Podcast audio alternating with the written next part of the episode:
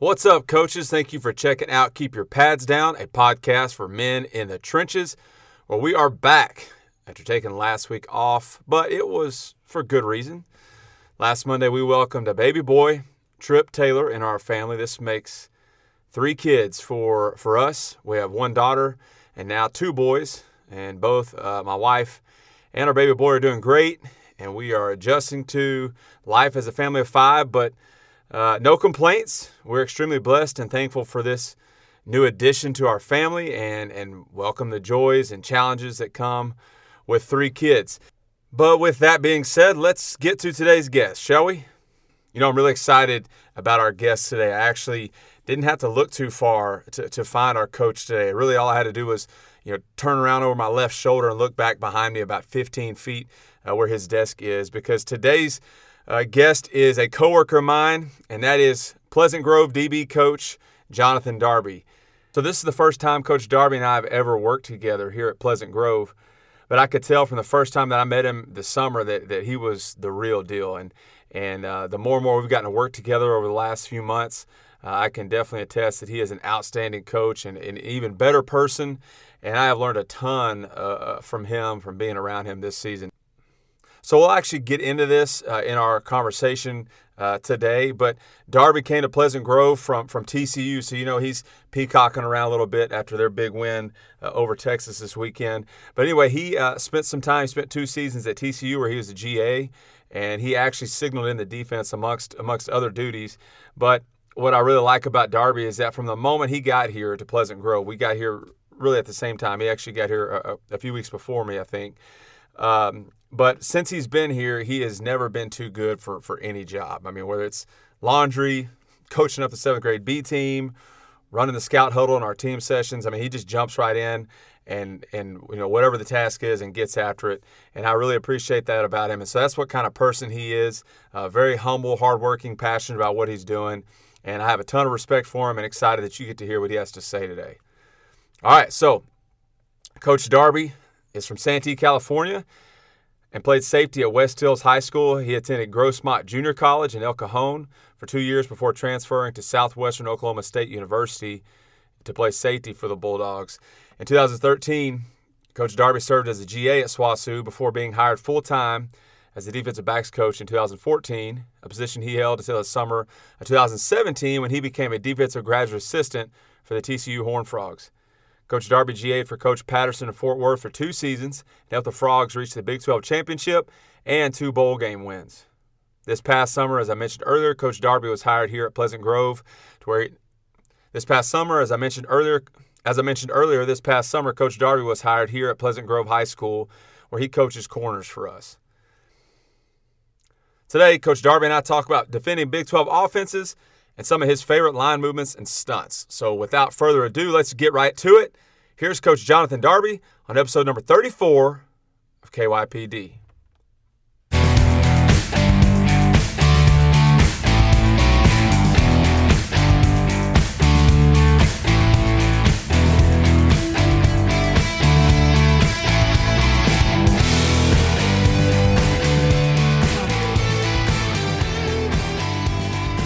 All right, Darby, it's great to get you on here and talk some ball. This is our first season working together, and I could tell immediately the first time I met you that you were the real deal. And I know you have a lot of knowledge and passion for the game of football. So I'm glad that these guys listening are going to get to hear from you today.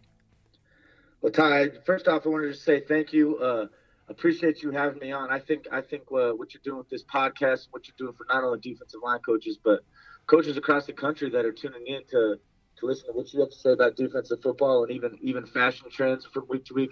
I think that's awesome. So, um, you know, shout out to you because you know I think the same thing about you. Is you know first season working together.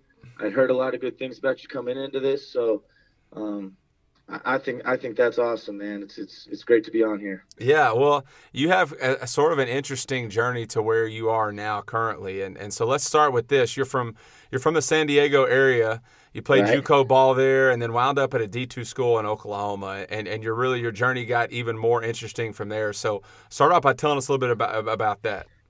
Yeah, I got it, it is it is pretty interesting, you know, and I get a lot of people out here in Texas, and then when I was in Oklahoma, kind of ask about that um, I, I, grew up in San Diego. Um, you know, great city to live in, great city to grow up in. I went to West Hills High School, played football. I, I almost didn't play college football, so I, I enrolled in the JUCO uh, next to my parents' house, a five-minute drive from where, where I grew up my whole life. And I was initially just going to go to school that summer, and my mom and dad said, if, if you're going to just go to school, you better find yourself a job then, son. Um, and so I said, well, the best job I could think about is trying to play some football. So um, I was essentially a junior college walk-on, which in California most of them are. Um, and my first, I went to Grossmont College. My first year, I was I was a special teams guy only. Uh, had some really good safeties playing in front of me, so didn't play a whole lot. Tried to get on the field at outside linebacker. Tried to get on every special teams I could. And then the next year, I, I actually started at safety. Um, from there, I, I transferred uh, to to Southwestern Oklahoma State. I took a visit with a with a bunch of California JUCO kids, and the program at that time was was kind of down.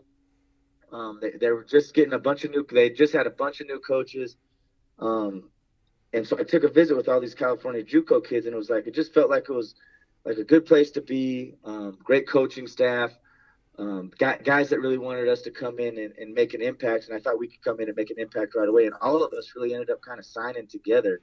Um, and little did I know in, in that December visit in, in 2009 that when I transferred there in 2010, I'd spent seven years in, in Weatherford, Oklahoma. So I I played there for, for a year. I got hurt. I sat a year out. I finished my senior year in 2012. Um, then I GA'd in 2013. My first year coaching was at Southwestern. Um, then in 14, I was hired full time. So I was a full time coach at Southwestern in 14, 15, and 16.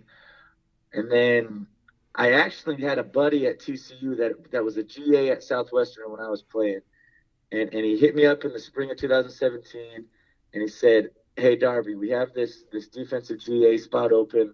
Um, w- would you be interested?" So, I mean, I'm I'm going going berserk, and I'm like, "Well, yeah, yeah, I'd be interested. I mean, GA spot TCU."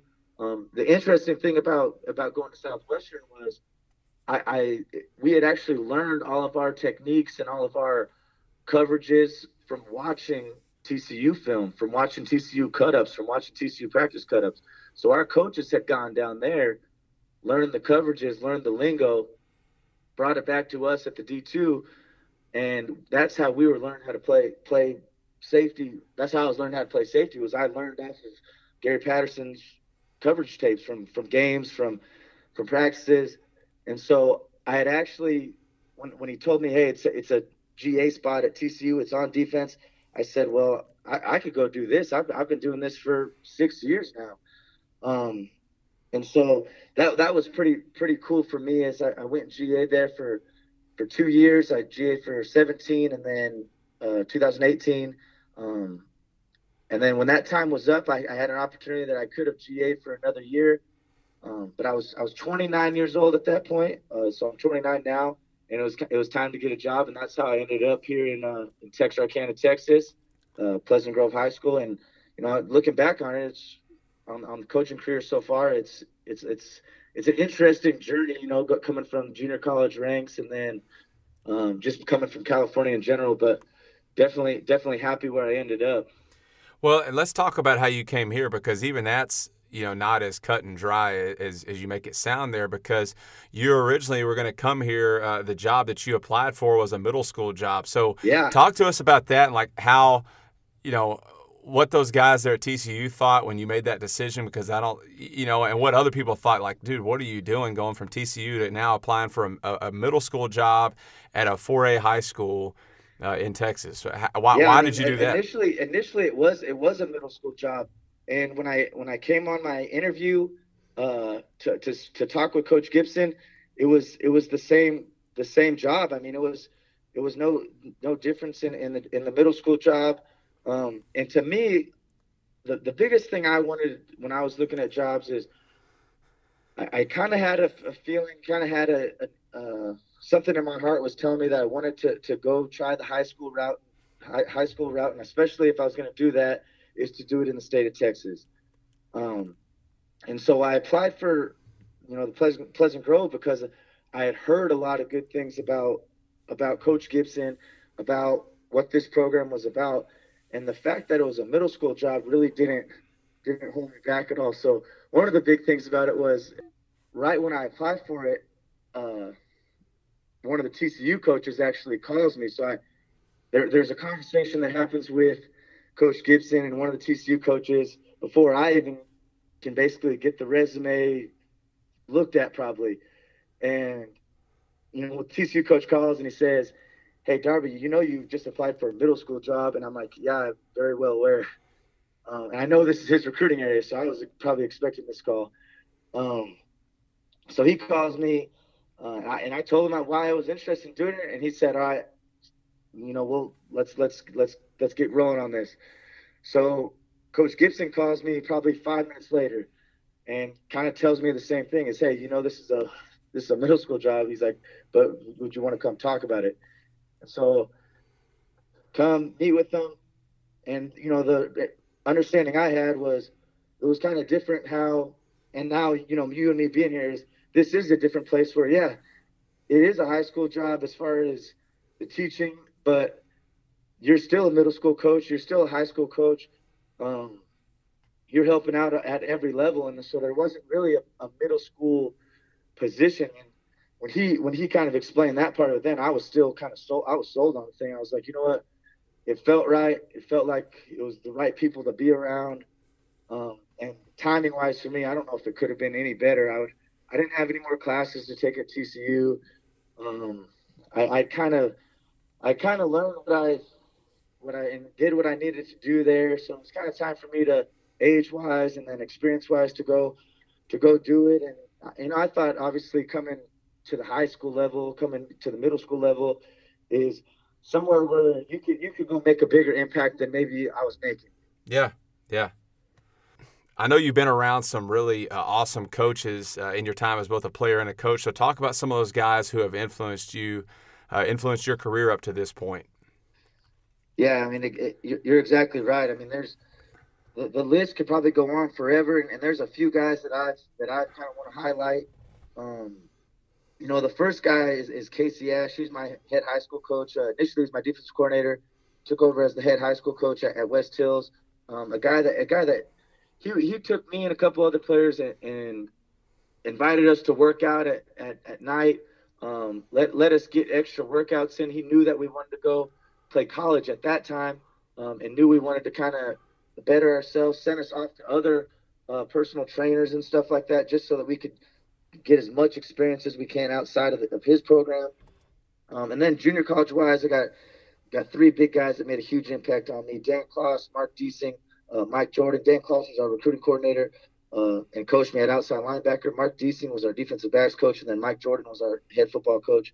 Um, then I went to Southwestern, and, and it was spending so much time there. It was incredible how many great coaches I've met um, and guys that just impacted me um, in an unbelievable way. And the, the, first guy I got to talk about is Todd Helton. He was defensive coordinator. Um, now he's a assistant athletic director, um, and he was actually the D line coach. So um, one, of the one of the best coaches I've ever been around.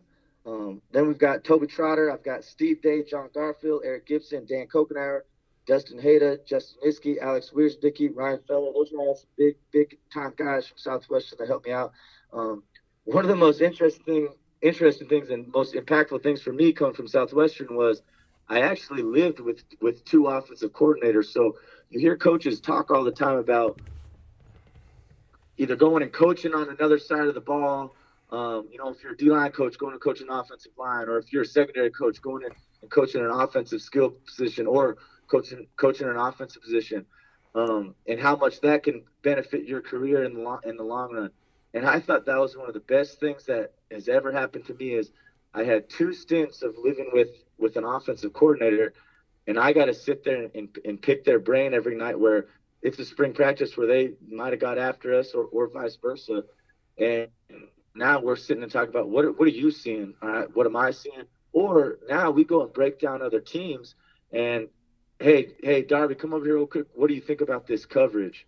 Uh, here, here, here or the other way around and say, hey, what are they trying to do with this concept? How are they trying to attack us?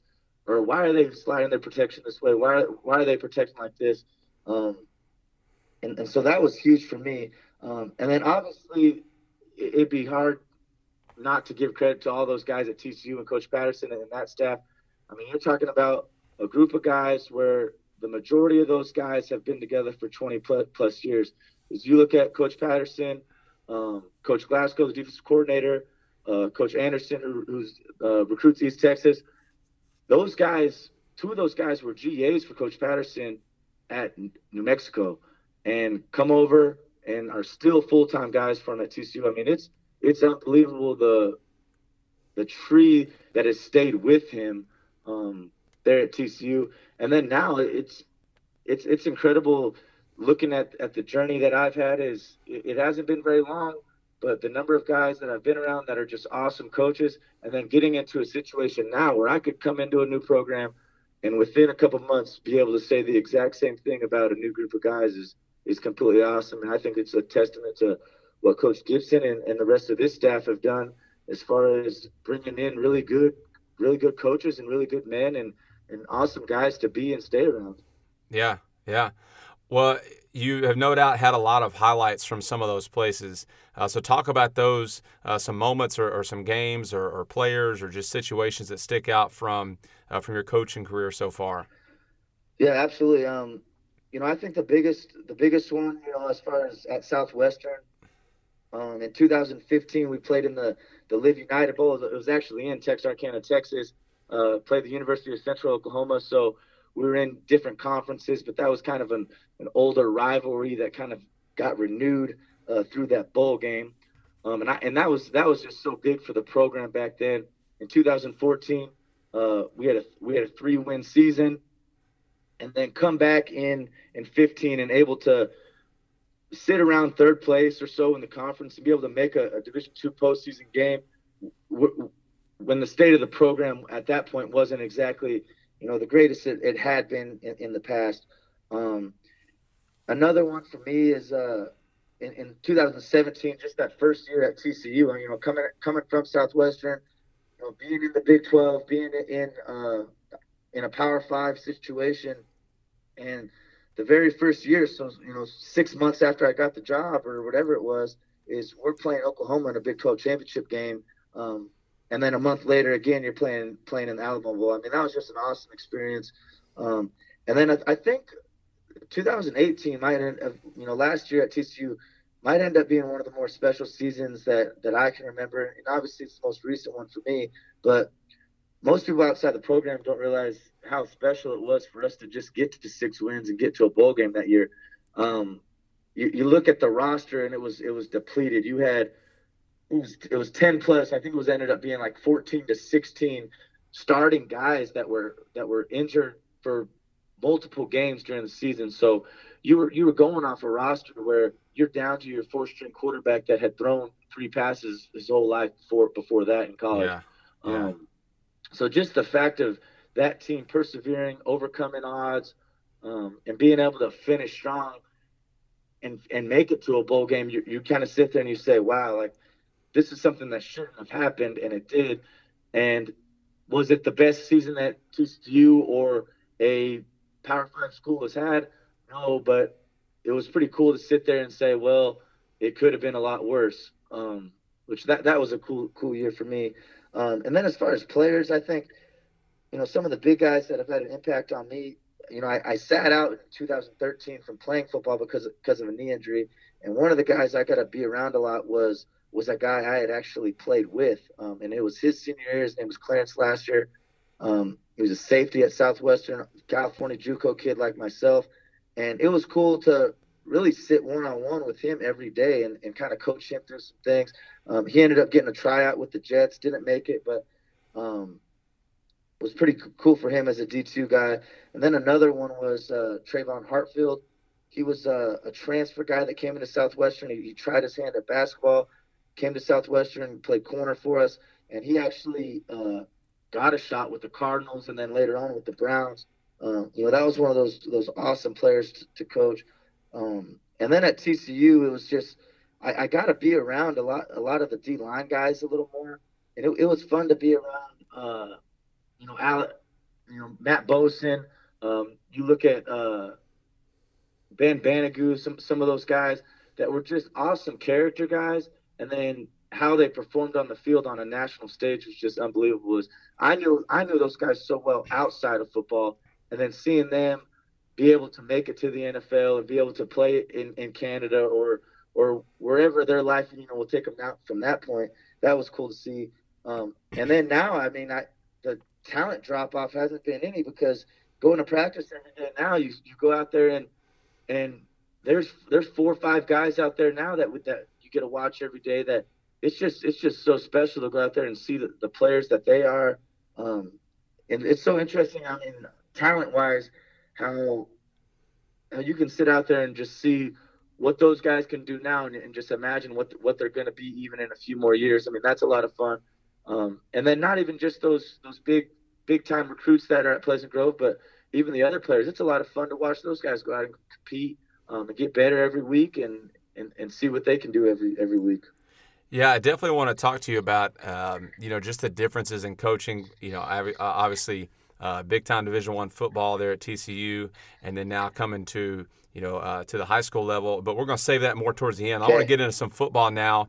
Uh, you mentioned you know being in the Big 12 and and uh, Big 12 is is known for its innovative offenses. And right. um, you know, looking back on your time in that conference, what were some offensive trends that that you saw that you felt like defenses must have an answer for moving forward? Um, I, I think I think the thing about the Big 12 is everyone looks at the Big 12 and, and identifies this conference that doesn't play defense. I, I think what you got to look at when you look at the Big 12 and the offenses is really a lot of offensive trends in college football start in the Big 12. Um, a lot of the a lot of the the spread stuff, a lot of the the RPO stuff, um, the tempo stuff, a lot of that's going to originate in the Big 12, and then now the rest of the country kind of is is adopting it throughout college football. And the other thing with that is because because this Big 12 kind of area um, really became the innovators of, of, of, that kind of offense is the high schools in Texas um, adopted the same kind of philosophies. So you're getting a lot of your your big time spread quarterbacks are guys that come from this state because these high schools are installing the same principles as these other Big 12 schools. Um, and I think that's a kind of a development over the last, uh, you know, 10, obviously 15 years. But it, just in my time, you know, in the last two years, and then even looking back, back to SWOSU, I think one of the, some of the hugest things teams are doing, I think tempo, um, is it's it's become incredible how fast some of these teams can go and how they can change their tempos because it's not always going as breakneck fast as they can go. That's one way teams do it. The other yeah. way teams do it is now they're going to go fast, but then check with the sideline. Um, and so th- these teams have these different types of tempo where yeah. they're going to dictate what you're doing because you're not going to be able to get a really complicated call in um, because of how fast they're going, or you might not be able to change personnel because of how fast they're going. Um, and then defensively, now there's a couple ways you can still adapt to that. Um, and I think one of the big things is you've you've got to practice against tempo um, in your drills. Uh, you've got to design ways where players are getting back faster. Um, in your drills, you have to design ways where players are getting a call quickly and then going and executing that call um, and not having a whole lot of time to think about it. Um, in your drills, you got to have three, four play burst and then get a little break. Um, because that's what's happening to these guys in the game is you got to practice practice what they're getting in the game um, in your practice obviously. The other thing that i think a lot of defensive guys are starting to look at and something we had some success with was going to one word calls. And, and by that i'm saying you're gonna make a you're gonna make a one word call and it could be rabbit. Um, and rabbit's gonna tell not not only my three technique and my end and my corner and my safety, but it's going to tell us the front, maybe the slant, the blitz, and the coverage all in one. And all we got to say is rabbit. That yeah. way now we could we can go get a one word call in and the whole defense knows it's it's a one word defense. And I think that's something a lot of guys are are starting to go to to, to match to match the tempo and, and just the speed that these offenses are going at. Um, one of the other things I think you get with that you know, talking about the tempo and, and offense is not changing personnel and keeping the same personnel on the field is offenses have become so versatile in their 11 personnel. Um, and, and I'll, I'll, talk about that a little bit more as far as like, I, I think 11 personnel, it's incredible what teams are doing as far as one snap, they can be with a tight end on the football. And then the next snap, he could be backed off into a slot or into a two back look. The next snap, he could be out as a receiver, and he could be anywhere in that receiving corps. He could be a backside single by himself, a number three, a number two, a number one, and that might change their route variations. So now he's you've got a tight end that might be 6'5", 240 pounds, lining up everywhere against your defense, and so he can go block a corner. He can he can stay stay in and go kick out a defensive end. It, it's incredible what teams are able to do with their 11 personnel, um, and I think that's really changed – how people think about 10 personnel because I don't think you're getting as much 10 personnel, um, true true 10 personnel on the field snaps. Um, and, and, one of the things that was really incredible to me was what, what a team like Oklahoma did, um, you know, or a team like uh, Oklahoma State does it a little bit, is is what they're doing with their 12 personnel is they're they're running two tight ends on the field, and now you, now you're getting 21 personnel looks. Um, so you're getting one tight end and, and a back, um, or you're getting two tight ends on the ball, or you're getting a bunch of wing sets, or when Oklahoma has you know the Dimitri Flowers and the Mark Andrews guys of the world, they're going to split both their tight ends out, and so they could be in 11 personnel sets, in 10 personnel sets, in 12 personnel sets, in 21 personnel sets, and you have to be able to call a defense to match any of those things. Um, and I think I think that's just so difficult um, from a defensive standpoint. Of they have one personnel on the field that they could be in the entire game, and they could run really four different personnel groupings, and it's it's it's just one group of guys. Um, yeah, and, and the other well, and that right. makes it tough for Matt. Well, like you, you already mentioned this, alluded to this, but that makes it tough for you to get the matchups that you want defensively because you know you can't, you can't, you don't have time to sub those guys in because they're not subbing, right? Like you mentioned, exactly. Yeah, and so exactly it makes it, it, it, really. I'll, give you a great example of that. Um, it was in 2018, and and I've seen. It was actually in 2017 when I first saw OU do it, and they were, they did it to Texas and, and then they did it to us in 18. Is, is we had sent our dime personnel. It's it's a third and long, and we had sent our dime personnel onto the field. Well, we're we're sending six defensive backs on the field to their 12 personnel because we're thinking it's going to be and, and we're seeing pre-snap it looks like trips trips a trips formation or a doubles formation. Well, we send the guys out they it's third and twelve, whatever it may be. They shift their tight ends in to a to a to two tight end set from from a ten personnel look, and run run counter GT, and it was something that the year before they had got a bunch of third and long conversions on Texas, and you're sitting there and you're thinking like, well, how are they running counter GT? Like you look in the breakdown, you're like, they're running counter GT on third and twelve on third and nine. Well, yeah, it's because as a defensive coordinator or a defensive guy, you're sitting there thinking I could I could go and put my put my light package on the field or my dime package on the field or or, or get a, a, nickel out there, and all of a sudden they shift their two big guys in and, and they're they're running smash mouth football again. I mean it's it's tough. That's that's one of the biggest scenarios I've seen. That I was I was truly just shocked. Yeah, yeah. Well, I'm curious uh, that has to go into the minds of college coaches as they hit the road recruiting because now, especially when you're looking for defensive guys, you know, you have to be able to find those guys who can play both, right? A guy who can uh, flex out and, and maybe uh, play on a number two receiver or walk up on the line and play, you know, jam a tight end or even put his hand in the ground.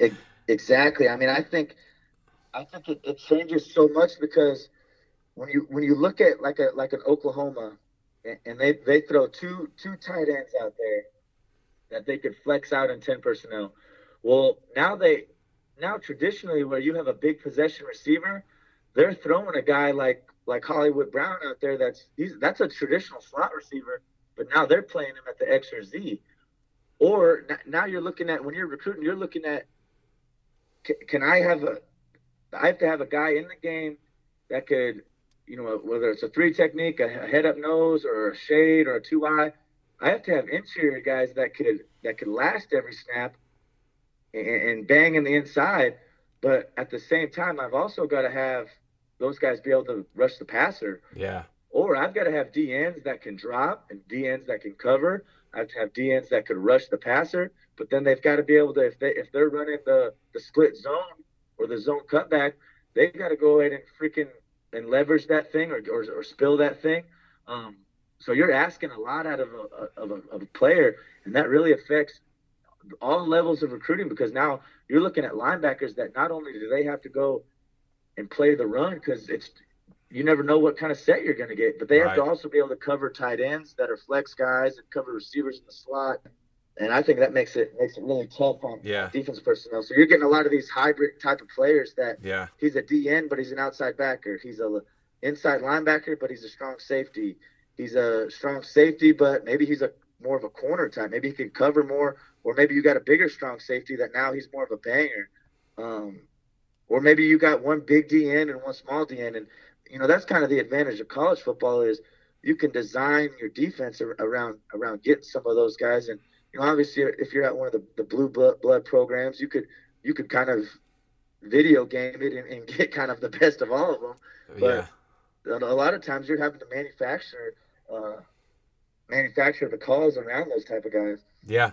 Yeah, and, and really this topic, uh, you know, shout out to our boy uh, Cody Alexander over there at Midlothian here. He wrote a book called uh, Hybrids where he covers this topic about playing, you know, it's almost a positionless defense.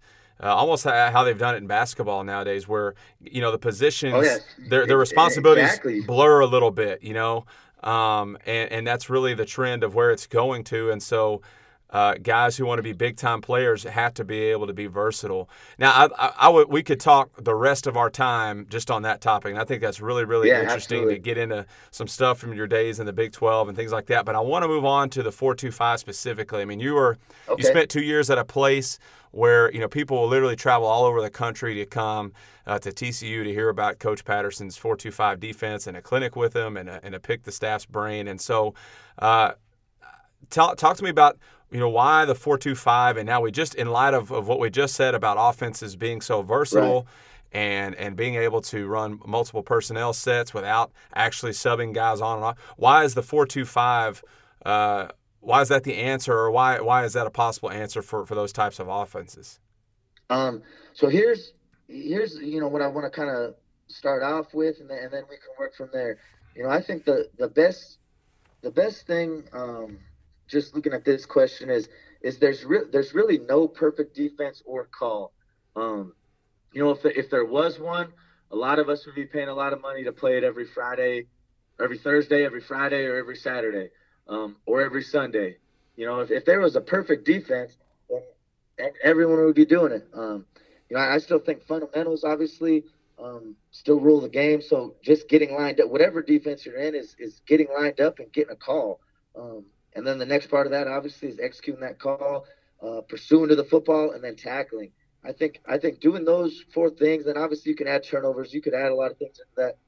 I, am not trying to to downgrade the importance of of the scheme, but those other things are are, are so huge. Um, but the four two five definitely does, uh, I think, lean itself or or give you some advantages. Um, just looking at it, um, I, I think in, in the four two you're going to get a lot of versatility. Um, you can be in the tr- in the true four two shell where you're gonna you're gonna have three safeties out there, two corners, two linebackers, and, and a four down front aligned in, in some variety. Um, your strong safety is going to have a, a, different set of rules. He's probably going to go to the field, uh, to the passing strength. Um, you know, those those are kind of the, the main staples of where that guy's going to line up and then the rest of the defense kind kind of molds around him. Well, any other snap, depending on how you you structure this thing and how you call it, you, you could end up with the same personnel on the field. You could go from a four-two-five to a three-four to a four-three, and so now you've really got, and you could probably go vice versa with with all of those, but now you can go from from one grouping to another grouping, and it, and it doesn't really take a whole lot to do that. Yeah. I think the four two is a good defense to base out of um, to get into those other things because to get to a three four, you're looking at taking one of your ends. You know, if you want to play with a heavy end and a light end, well, now you take your light end and and, you, and he's your expand, you know, force outside linebacker player. Um, or or now maybe that's your rule could always be that's your, your boundary in. Well, if you want to get to a four three, you you've got three safeties that you can now get to be an extra linebacker. Yeah. Um, you know, you could you could get your strong safety, you can get him bumped into the box. If you want to keep him out wide, you could roll your weak safety down and get him into the box. That's another way to get to a four three look. Or you know, another way we actually did it at SWOSU was we took our, our free safety and rolled our free safety as a, as a stacked, you know, extra extra linebacker. So, um, there's just so much versatility in the defense, and then something that really it lends itself to is even looking at you know the four two, the three four, the four three, is a lot of the times the way TCU plays their defense is that thing's going to look like a three three stack, um, you know, a three three stack a lot of times. So you're getting a whole nother defense where now when you talk about the versatility of these offenses of, of them going tempo, of them throwing formation on the boundary, well now you have a defense where you're kind of causing some confusion to them too because at any point in the game in, the four two, when you're when you're talking about blitzes, besides the field side corner, and, and maybe you know your one of your field side safeties to an extent, the rest of the ten players on the field can come on a blitz at any time. Yeah. Um, and and I'm sure you know other defenses are like that too. But just how the coverages lend themselves and the alignments lend themselves is because you're playing with three safeties. You could bring any of those guys and, and still be fine in, in a man coverage concept or even a lot of zone blitz concepts. So I, I think that's one of the nice things about a four two is you're playing with three safeties on the field. You're always you're always in a nickel personnel, um, which which le- which lends itself to some interesting blitz combinations um, as far as bringing bringing safety pressures because essentially you're playing that guy as both both a safety and an outside linebacker, and it, it gives you a lot of versatility as far as coverage, and in turn lets you bring the backside safety and corner a, a lot more on, on pressure. Yeah. Well, I, I'm I'm curious, uh, how does how does Coach Patterson and the rest of the defensive coaches there install their defense? And I know that could again we could spend yeah. literally hours talking about that, but just kind of in general terms, I don't want you to give away anything here, but you know, just how, how do they go about installing that defense for coaches who are maybe right. thinking about uh, in, uh, you know putting putting adding some of this in into their defense?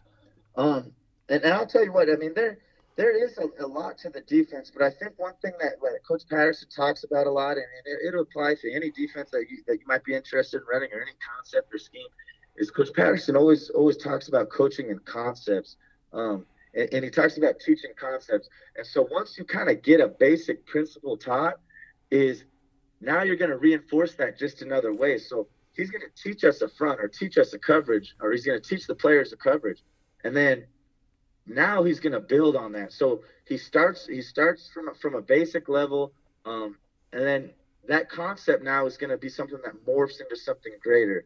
Um, and I think that's one of the biggest things that I learned from from him is just how to become a better teacher of the game of football and how to start looking at looking at scheme and how you teach things to relate to what things that you've already taught is okay we've taught this now this is the, the same type of thing but we're just going to tweak it in this way. Um, but just getting a little bit more into how he exactly does it is, you know, coach and, and the rest of the coaching staff.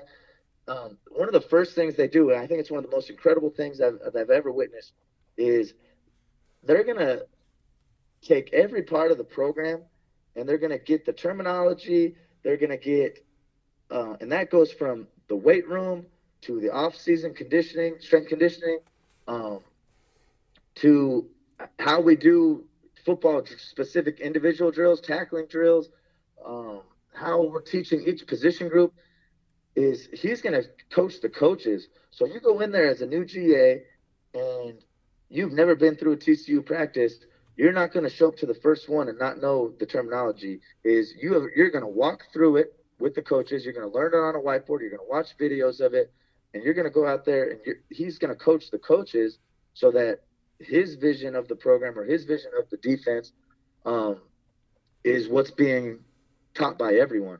Um, I thought that was you know incredible. Is we're we're going out there. We were we were walking through as as a coaching staff, walking through tackling circuits.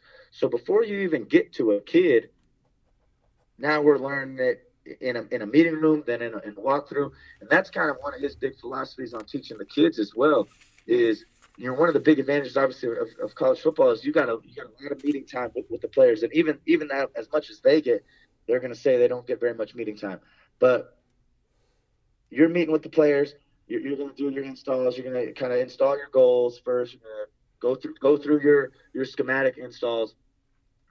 From from there, one of the big things that, that we would do is we would walk through what, what our install was. So we're going to show prior clips. We're going to install on the board. Going to show some video, possibly if, if we've got some cut ups. And then now we're going to walk through it. So you're going to get the classroom rep, and then now we're going to go walk through it. Well, then we might get a full speed rep of it. And then another way of learning it is you might get a handout or a printout. So Coach Patterson's going to figure out in, a, in an early way of, of how his guys learn, um, whether that's a coach or, or a player. And he's going to make sure that those guys are given the tools, whether that is a walkthrough, whether it's in a classroom, or whether it's a handout, or it's doing the, the rep full speed. Uh, now we've got four or five different ways where those guys are going to go and learn learn uh, this coverage. They're going to go learn how to play quarters coverage because we've gone over it this many times and in this many ways. Um, and that and that was big for for me is because you know when, when you first get when you first get there and you're you're a freshman, you step on campus and you're trying to learn. I mean, I'm going through my notes from, there. You're looking at who knows how many fronts and coverages and the combinations of them, but you're going in and you're learning your position. And one of the things Coach P actually does is the, the freshmen come in the, in the summer and that's what that's when they're going to start learning kind of the schematics and stuff. And when you're when you're a GA or you're a coach, a, a coach there, an analyst, you might see a you might see a freshman walk into class or walk into study hall. You might ask him a, a quick little question about the defense, and say, and now that kid's gonna have to think off the top of his head and, and pop a question and answer back to you. And I thought that was pretty cool. It's kind of like you were always getting a pop quiz, and he did it with coaches too. We'd be sitting there in a meeting room, and we're watching a, a film cut up, and he'd say, "Hey, Darby, what's what's wrong with this one?" And then now you better be on your p's and q's and, and, and know the defense or or have a, a pretty good explanation about the concept um, because he's he's looking for looking for learning. He's looking for growth. Um, and then when you, when you look at the install in general, one of the things one of the things that's really nice about the 425 when you talk about the you know the advantages of it is you you can and there there are situations you know there's blitz situations there's there's certain looks that where you do have to have your front coverage uh, dependent on each other. But one of the really nice things about it is your front and coverage in, in, in, the base kind of defense can can remain pretty independent. So what that allows for is now the D line coach doesn't really have to worry a whole lot about the coverages because his guys don't need to really know them. The secondary coach doesn't have to really worry a whole lot about the front because his guys don't need to really know a whole lot about that. Um, the linebackers, the linebackers, have, obviously, and I think that's going to be any defense. The linebackers are going to have a tough job. They've got to know everything that's going on in front of them as far as slants, twists, um, what fronts we're in, as far as gap gaps, what kind of gap exchanges we might have going on, um, and they've got to look behind them and say, all right, I've got to cover this vertical, or I've got this curl flat, or I've got, uh, you know, to match this route, or I'm, I'm reading three two to this. Um, so they've got a tough job, but I think that's one thing that makes the install go pretty smooth is there, there's a lot of separation in the defense as far as you know the D line guys are working pretty independently from from from the secondary guys, so we don't have to spend a whole lot of time together. And then when he does, when we do start breaking down the, the whole defense, we try to get it. And this was kind of a, a four-two thing, even at Southwestern, is you were trying to get the entire defense in in about five days. Um, so you were going to start start with a couple basic fronts, a couple basic you know, stunts and movements, a couple basic, uh, you know, a, a, family of blitzes, and then and then a, a, really basic coverage that everything that all the other coverages are kind of going to build off of. You're going to start with one one quarters coverage and then a trips adjustment, um, and then all the other days after that, you're going to have a different quarters coverage and a different trips adjustment. You're going to have some different fronts. You're going to have a different family of blitzes. So he's going to take the defense and teach you the whole then go back and split up some parts of it, and then teach you the whole again. Um, And then at the end of it, he's going to start mixing in calls. So you get after day five, now you get to day six, and you might be on a scrimmage or seven, and you might be on a scrimmage. Um, and then now you're looking at you're looking at all the calls in the piggy bank. Um, and one of the things that was, and you know, it seems like a lot on the install. One of the things that was really, really fun to watch is he takes those first five days and the, the learning obviously curve is so so important there. But the big part of that too is seeing what kind of defense you have. Is are you are do you have the personnel to go to go play man coverage when we're on our man days? When we're doing man blitzes, do you have that kind of personnel? Um, can, can your D line slant? Are they are they a good are they a good slant team or or maybe they maybe they're just gap control guys? Um, do we have pass rushers or are we a run stopping defense? Do we need to bring do we need to generate a pass rush through bringing pressure, or can we rush with three or four? Um, and that's something that he's going to try to figure out a lot in, in those first five days. And it really has a big impact on how the rest of the, the season and the teaching goes because he wants to see what what they're good at essentially in those first yeah. couple days and see what any positions other guys might be in a better spot or, or not. Well, yeah, and going back on all that, there are a couple words that I wrote down that I thought were really interesting. First of all, before I get to those, uh, I thought it was interesting that you brought up that you know Coach Patterson's been doing this for how long? You know, like you know, thirty years probably. Yeah, uh, I mean, long, longer. Long time at TCU. You're right. At TCU, he's been there since I think '98. Okay. Okay. So 20 years at TCU. Yeah. Yeah. Well, and so I think that it's interesting that he could definitely be one of those guys that says, "Hey, this is how I always teach it, and if the guys don't learn it, that's their fault." But it sounds like he takes the approach of finding what's the, I mean, like what you said, what's the best way that these guys are going to learn it. Okay, let me teach it that way. So, you know, the material remains the same, but his approach varies and and changes, and he's not so set in his ways that that he doesn't realize that. And so I think that's yeah. awesome and I think, and, and this kind of can always cycle around, but I think one of the big things about about the defense is when you look at what these offenses are doing and what their trends are, is that makes you you can't be static on defense. Is right. and I think that's something that he does a great job, and, and coaches have to do a great job of recognizing is those guys in the other rooms are doing such a good job of changing up what they do every down, changing up their route combinations based on us, changing up how they're going to protect based on us changing up their run game based on us is we got to do the same thing. We can't still run the same the same twists, the same coverages, the same way of doing things. Is you got to go into the drawing board and kind and kind of generate some things and and create some things. And I think that's one thing about defensive guys is is and one thing about Coach Patterson especially is he's the guy's an innovator. He's gonna he's gonna go find a way that his scheme he might be teaching a lot of the same principles but he's going to find a word or find a tag or find a, a blitz or find something that's going to be an adaptation to what offenses are doing. Yeah, yeah. And then listen to, to your explanation. Two words that I wrote down were alignment. You know, he I, I like how you said he coaches coaches. You know, you don't you don't just go out. You, you take nothing for granted, right? You know, we don't exactly. leave any stone un- unturned. Uh, because then the, it can the train can run off the rails really fast if, if you don't take care of that first and make sure all right. the coaches are speaking the same language and there's there's that alignment there and then the, the accountability you know with with players and with coaches you know asking guys questions as you, you pass them on campus or just you know you go calling guys out in film and saying hey you know what's going on here and i'm sure as a ga that's going to cause you to go back and study a little bit more to make sure when it's your turn that that you know what's going on and that you can stand up there and and diagram yeah, the coverage. Or, do it. Yep, exactly. Um, and so all that kind of keeps everybody on edge, and and and uh, which I think is good. So let's um let's talk about you know we, we want to talk about some some movements and some stunts and some front okay. seven stuff as we move into this next part of our conversation.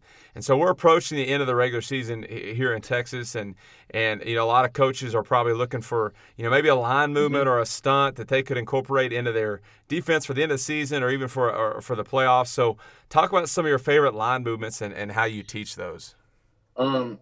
Okay, so first off, I, I think the biggest, the, one of the biggest things when you're when you're going and you're looking at how you want to rush the passer, um, and, and when you want to do it and, and how you're going to go about doing it.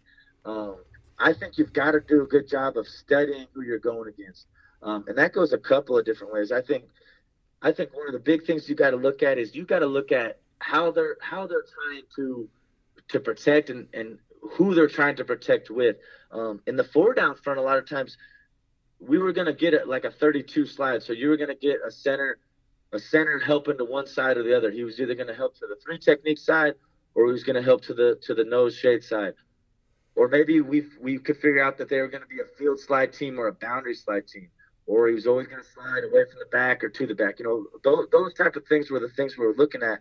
And then a lot of times, if we identified that, we wanted to go, we wanted to run some kind of game away from that extra help.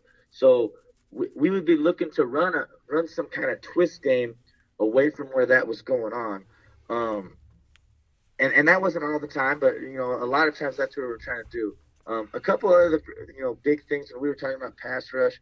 Um, we were talking. We always talk about trying to stay two by two and maintaining pass rush um, integrity. You've got these quarterbacks nowadays where they might drop back on third and twelve, and it's going to be a draw, or they might drop back on third and twelve with the intention to pass, and they're going to go scramble for fifteen.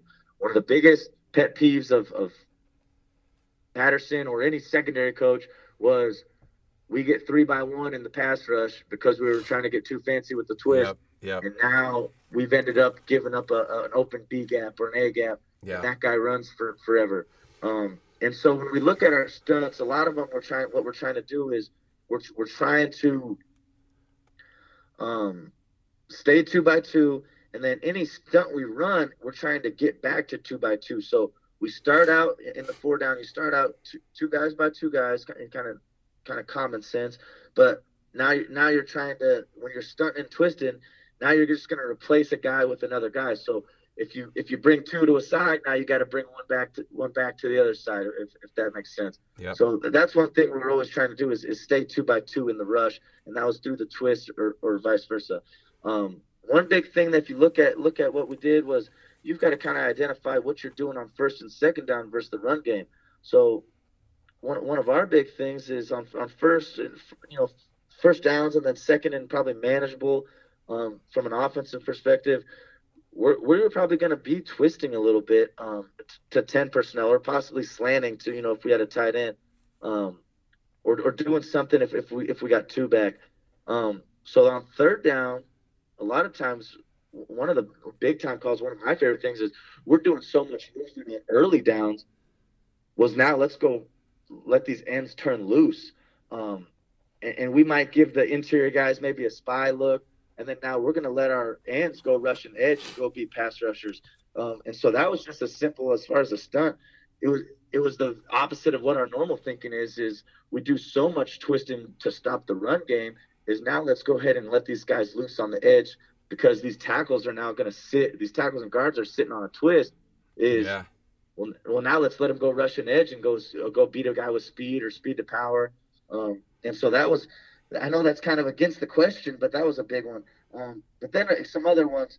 Um, another one to kind of get those ends, especially since we would twist so much, to get those ends to keep doing what they're doing, is we would let those guys go ahead and go, and then now we're gonna we're gonna run a, a read twist with the middle two guys. So you're gonna take your three technique in your nose, and this is a good one for if if you can't identify or you're not able if they're not giving you a clear picture of where they do want to help with that center if they're going to help them to the three or to the nose well now let's read them is if he helps to the nose now the nose guard is going to be become the looper and the three technique is going to penetrate. So if he steps to it's it's you know the old school if he steps to you i loop if he you know if he steps away i penetrate so if he gave us a hip we were going to penetrate right off it and then if not, we were gonna if he stepped to us, we were gonna loop loop around. So that one was a good one because now you're working a good two man game that that's going against their protection rules.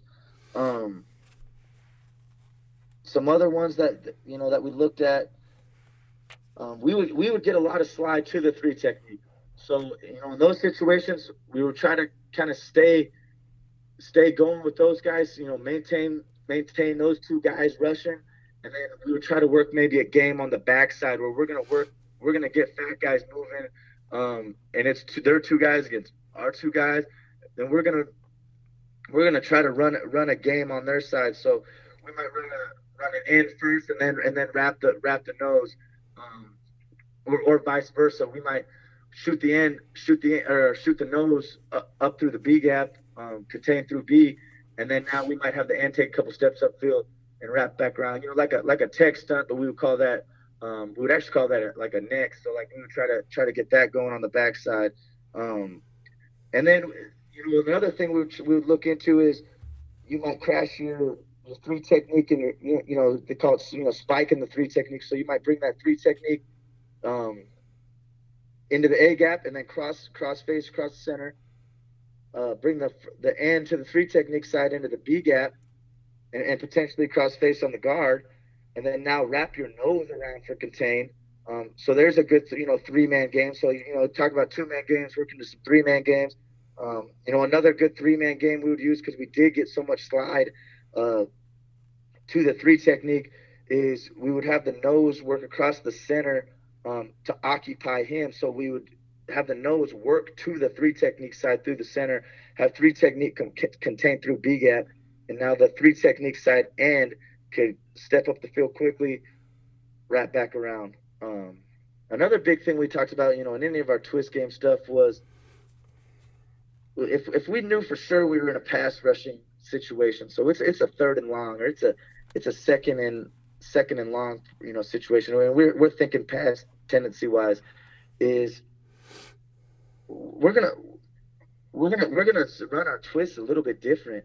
Is you know, first off, one of the things that if in, in those down distances, if, if you're worried about the screen, if you're worried about the draw, then then give the interior guys, uh, you know, call a tag that's going to kind of slow them down a little bit, maybe based off the back, uh, you know, b- based off that action. Uh, you know, maybe the back flares and, and one of the interior guys looks for a screen, or the the back steps to the center. Well, that's not normal for him. So the back steps to the center. Well, now I'm going to find out where he's going. Um, or maybe you know now our nose guard, maybe our nose guard or our three technique, either one of them, maybe the three technique counters and, and, and they end up in some kind of double team. So the nose guard and three technique end up in a in a double team inside. Well, now let's not rush that guy anymore. He's getting double teamed. So let's let him sit there and, and kind of bounce back and forth, occupy those two guys. So now if the quarterback flushes, we've got a guy that's no longer rushing up field anymore. He's kind of he kind of became a spy because of their protection. Yeah. Um, and so that's one that's something we we did quite a bit. But you know, get back to initially what I was going to say is when, when we know we're in those down and distance situations, if, if we're running if we were running run game twists or run game games, we're probably going to try to do them a little quicker. So yeah, we're to try to get that end wrapped around quicker into into a B gap.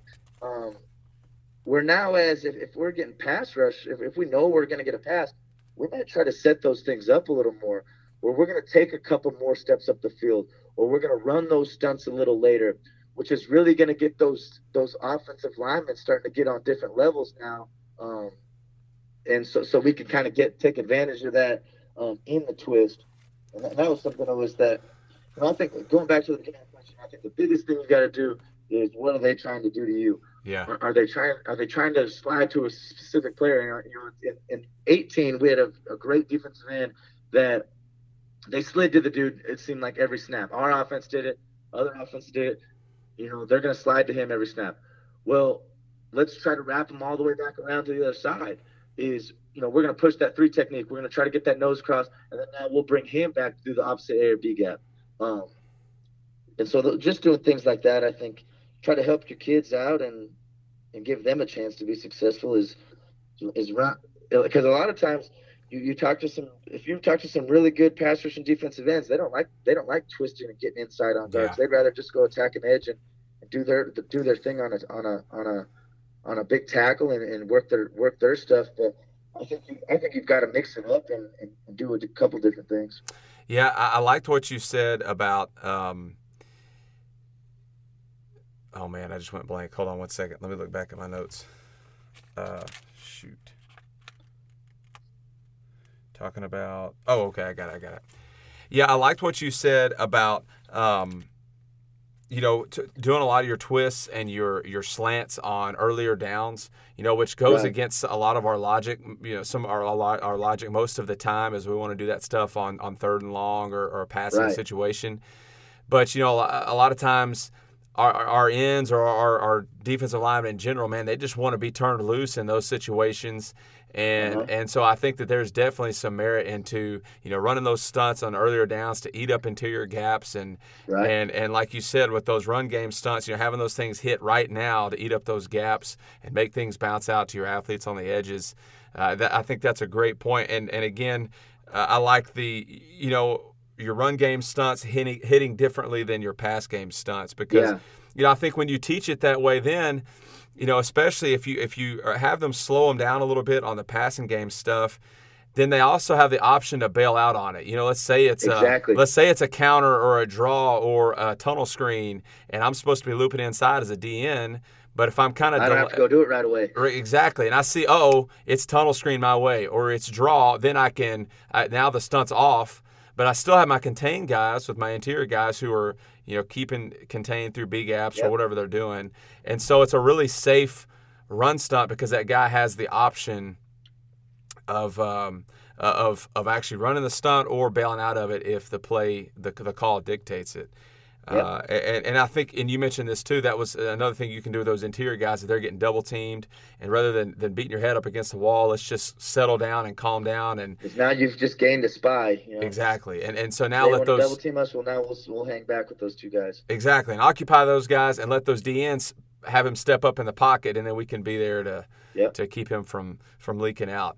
Um, so really quickly, talk about some drills that, that you could use to, to reinforce those skills needed to execute these stunts. You know, So what are some things so- that you can do? a lot of the a lot of the things that those guys were doing, uh, you know, obviously they're they're they're walking through the the different stunts. So they're they're walking through these different things. They're they're they're going through each each one of their pass rush stunts, and then the the one of the big things one of my, one of my favorite things was. The- These things are getting called throughout practice. So if we had a good on good period and, and a specific stunt was, let's say, let's say this X line movement was going to be the focus of the week. And that was something that was in our game plan. It was extensively in our game plan in these situations. Well, if we're getting those looks and personnel groupings, we're going to go call that a bunch in practice in good on good, in scout situations.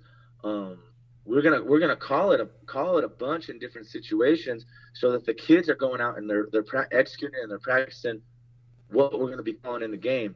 Um, another th- so that that's something that that became a big focus was calling those things even in good on good periods where yeah it's not going against the same the same slide or it's not going against the same thing we're to go practice it because that's what we're to call on saturdays um, or fridays um, another big one was was those guys did a, did a lot of pass rush pods so they, they would work against the O line and they would they would work a lot of, of their twist stuff so they would get with those O linemen um, beneficial for those guys too, because now they're seeing a lot of twist game. Um, whether Yeah. they're playing a, a, a big twist team or not, is they're going to go run their games on on on a good on good period. So th- those were kind of the big ways that I think we reinforced reinforced doing those things. Yeah.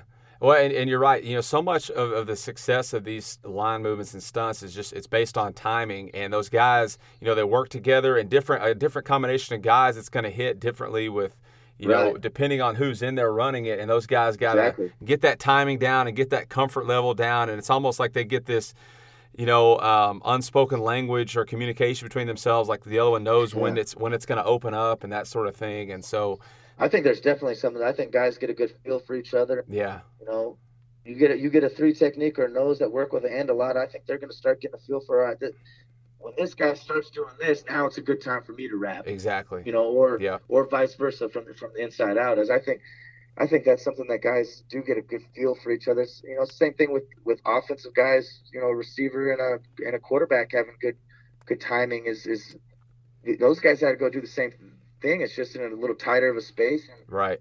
a bigger, maybe a little bigger bodies. Yep. Yep.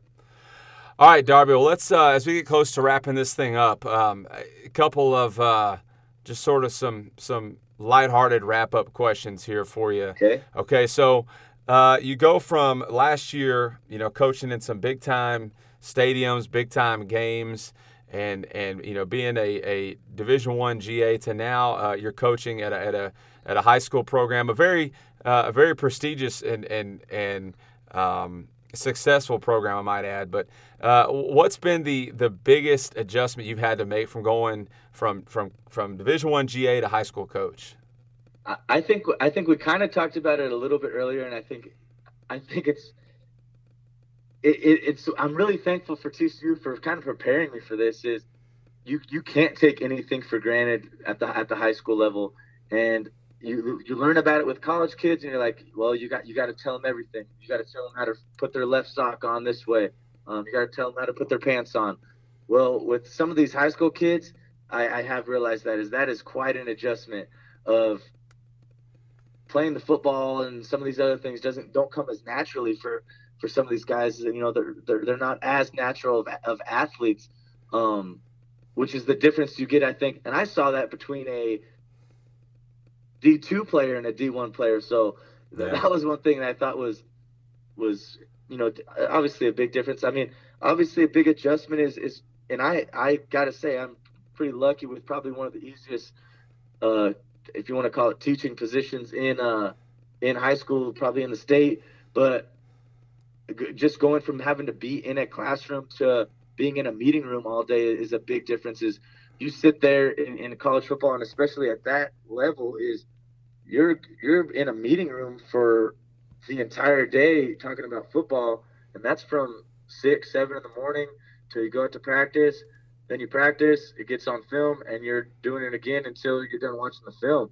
Yeah. And so going from being football all day to you're thinking about football all day, but it's not happening all day. Yeah, um, yeah. That's a that's a big adjustment. Obviously, obviously the recruiting part's a big adjustment. Like being able to recruit your players versus you kind of have what you have. Uh, yeah.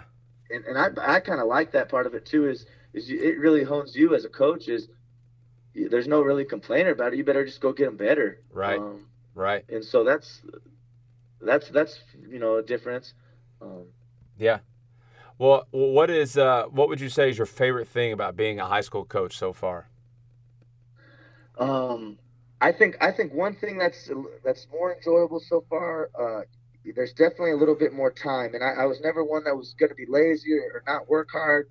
Um, I think it comes with with the territory as far as the GA thing. Um, but I think you know it, it's nice to have a little bit little bit more time to to sit and do something like this and and you know talk to one of your colleagues and, and try to help some other coaches out with with stuff. I think that's a that's a big time thing. Um, I've definitely gotten a lot more sleep than I than I used to. uh, being a GA is great and everything, and it was a lot of fun. But I also had a pretty limited paycheck, and I didn't have insurance at 28 years old, so that was a little scary. So those those things are nice. I, have got if you you've noticed at the office, I've got eyeglasses now, which was something I couldn't get because I didn't have insurance at the old GA spot. Yeah. Um, yeah. So you know, just little things like that are fun. You know, one of my other things I think I really like so far about it is I think relationship wise with, with the kids and with the coaches is and not not that anything was wrong wrong with how this went at TCU as I, I built some great relationships with with those coaches and with with the with the kids um, there too with some of the players. I just think in in high school football uh, so far there there's a lot less of the egos um, and, and it's it's every every day it's not like a life or life or death. Like you have, it's like winning is important, but it's not like the only thing. You know, right yeah. now it's like yeah, there's a lot more with the culture building thing is, and I think that's one thing about this is in, in my life is now I've been able to focus a lot more on other parts of my life that I never really thought about. Um, because everything was always football, football, win, win, help with recruiting, uh, and now you kind of get you get a little bit of a breather, um, and, and, still still a place that obviously works hard and all that kind of stuff, but but having a little bit more of a of a, of a life outside and, and that kind of thing, I think that's that's it's been it's been nice so far. Yeah. Well, l- let's talk about this. What uh, and we'll get you out of here on this one. What's your uh, your best GA story from your days, either at SWOSU or TCU? All right. I'm gonna I'm gonna hit you with a couple of them. Okay. Okay. And one of my roles at SWOSU when I was a GA, and this went from when I was a GA, and I kept it going until the until I left there, was every year we had a rodeo. well, there was two concession stands for the rodeo, um, but there was only one grill. So I used to take all the.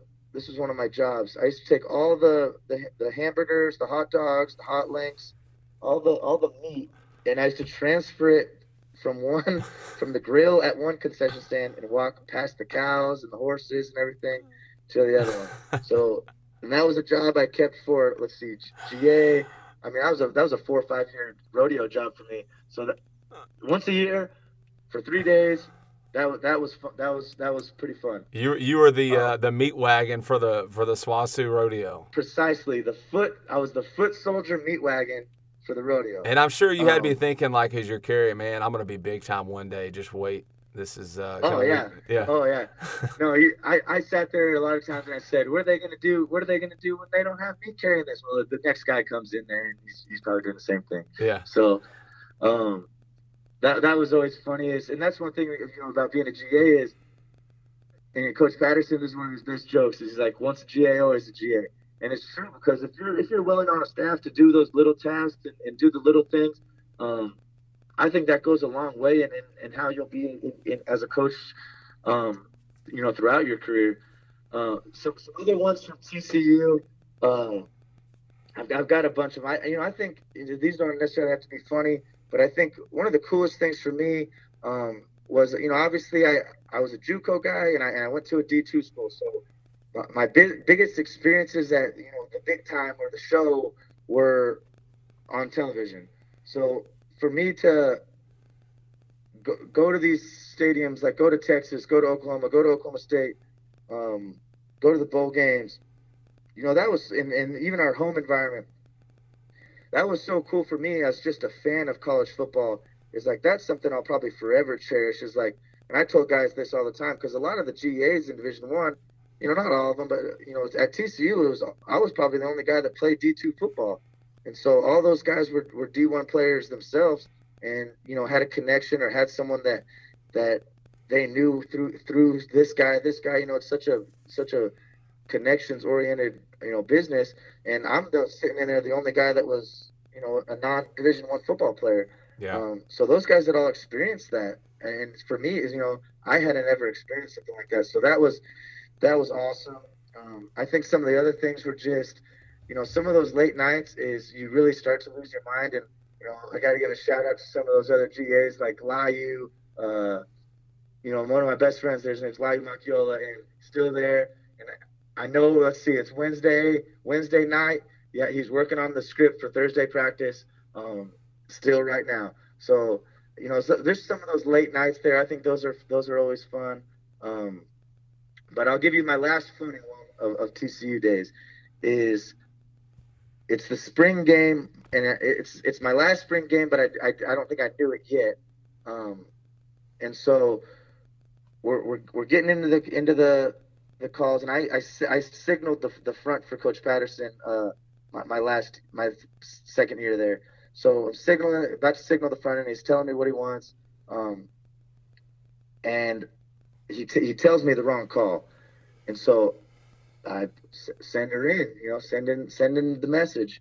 Well, uh, so he gets all over me, and you know I'm I'm gonna take take take the take it take it from him, and he uh, he blames it on the fans of the spring game that I that I was too distracted by uh, the crowd, um, which I thought was I thought was because that's something he would tell the players, like, oh, don't change your behaviors or don't change how you act because there's people in the crowd now. Like that can't affect you. You have to, you know, practice like we're in an indoor or practice like no one's watching. Like th- that was something that you know he always made a big emphasis on. And now he was kind of rattling me about it because he's the one who messed up. But now I'm getting crushed because there's yeah people yeah. in the stands. So yeah. I thought that was always pretty fun. Yeah, well, did he ever come back and say, "Hey, Darby, my bad"? No, no, no. no oh, okay. No, All right.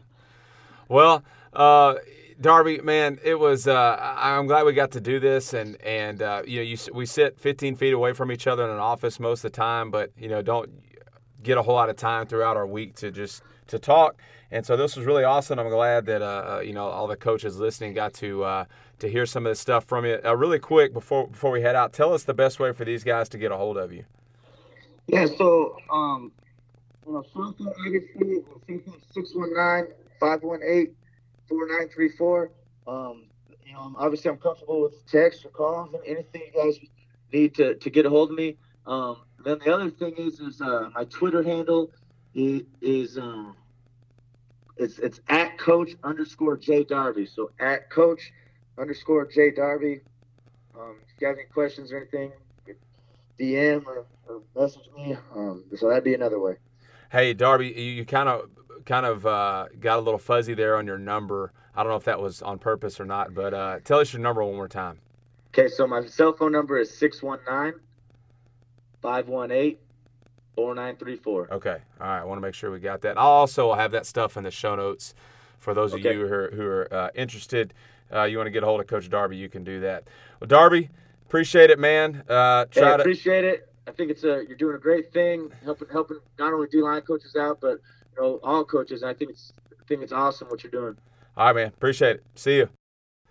Really appreciate Coach Darby for talking with me and sharing some of the things he's picked up over the years. Make sure you follow Coach Darby on Twitter and check out the show notes for this of this episode if you missed any of his contact information. Okay, our quote today is this: Far and away, the best prize that life offers is a chance to work hard at work worth doing. And that's from Theodore Roosevelt. And that will do it for this episode of KYPD. Coach Darby and I got to go draw some scout cards, so we're going to get to that. Meanwhile, the rest of you, happy Halloween. Good luck on your upcoming game this week. And until next time, keep your pads down.